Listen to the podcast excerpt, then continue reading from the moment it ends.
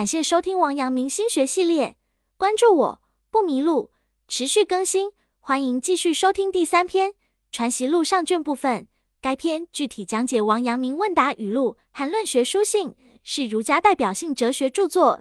上卷主要阐释知行合一、行外无物等观点，由王阳明亲自审阅，因涉及文言文，建议听众购买原著并搭配译文阅读。这样才能够更好理解其奥义。上节译文学爱问，昨天听先生讲指至善，觉得有了用功的方向，但细想起来，总觉得和朱熹格物的观点有不一样的地方。先生说格物是为指至善下的功夫，既然明白了至善，也就明白了格物。学爱说，昨天用先生的学说来推究朱熹的格物学说，大致上理解了。但是朱熹的观点有许多依据，例如《尚书》中的精一，《论语》中的博约，《孟子》中的尽心之性，因而对您的学说我才不能坦然接受。先生说，子夏十分相信圣人的言论，相反，曾子则选择相信自己。相信圣人固然不错，但远不如自己反省探求来的深入。在心里还没有弄清楚的时候，你怎么可以选择因循守旧？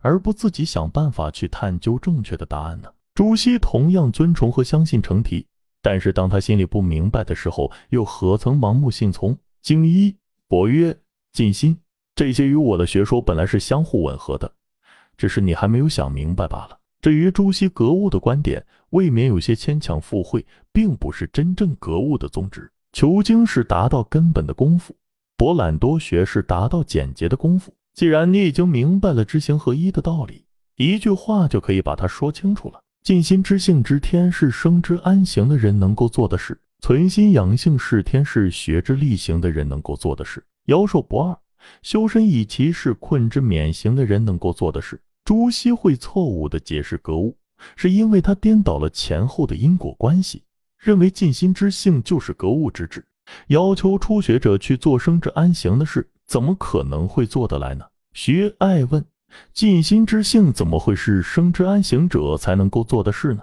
先生说：“心的本体是人的本性，天理是人性的本源，因而把人的本心尽力发扬，就是把人性彻底的发挥。”中庸说过：“只有天下最真诚的人，才能把人性发挥彻底，领悟到天地万物的变化发展。”所谓存心，反过来是说还没有做到尽心。知天中的知，就像蜘蛛。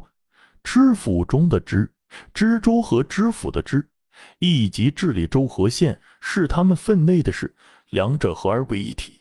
所以知天，也就是说人知晓天理，与天合为一体。是天，就好像儿子对待父亲，大臣侍奉君王，需要毕恭毕敬的小心奉承，不要有所闪失。是天，也就是仍然还没有与天合二为一。圣人区别于贤人就在这里。至于天守不二其心。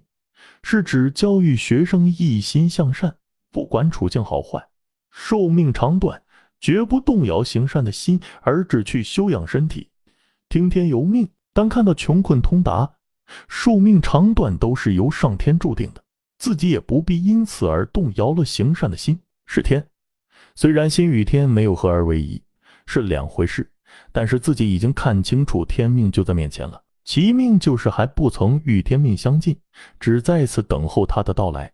这就是初学者开始确立志向的时候，由困而知之，努力自勉的意思。而今朱熹却把这样一个循序渐进的过程颠倒了，让初学的人感到无从下手。学爱说，昨天听先生的教诲，也隐隐约约觉得应该这样下功夫。今天又听了您的解释，更加没有什么怀疑了。我昨天早上想。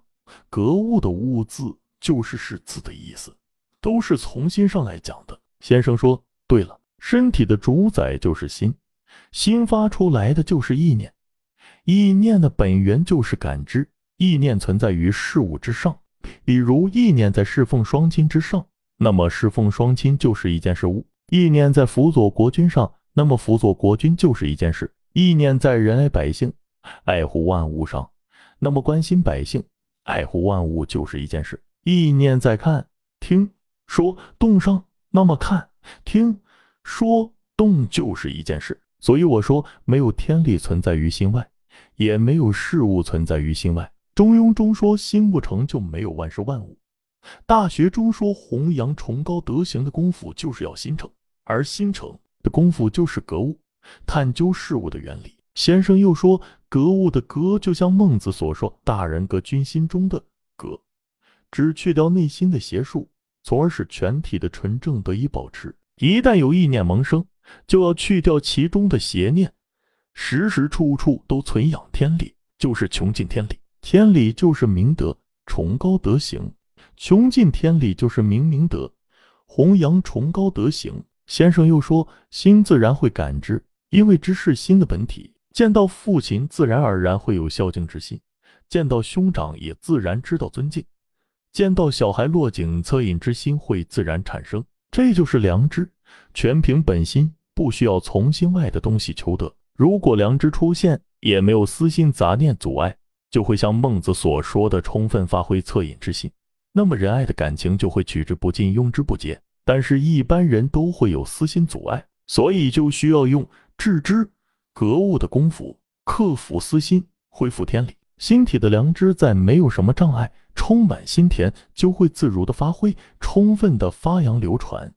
这就是致知良知得到了，思想也就能够真诚专一。本节结束，感谢收听王阳明心学系列。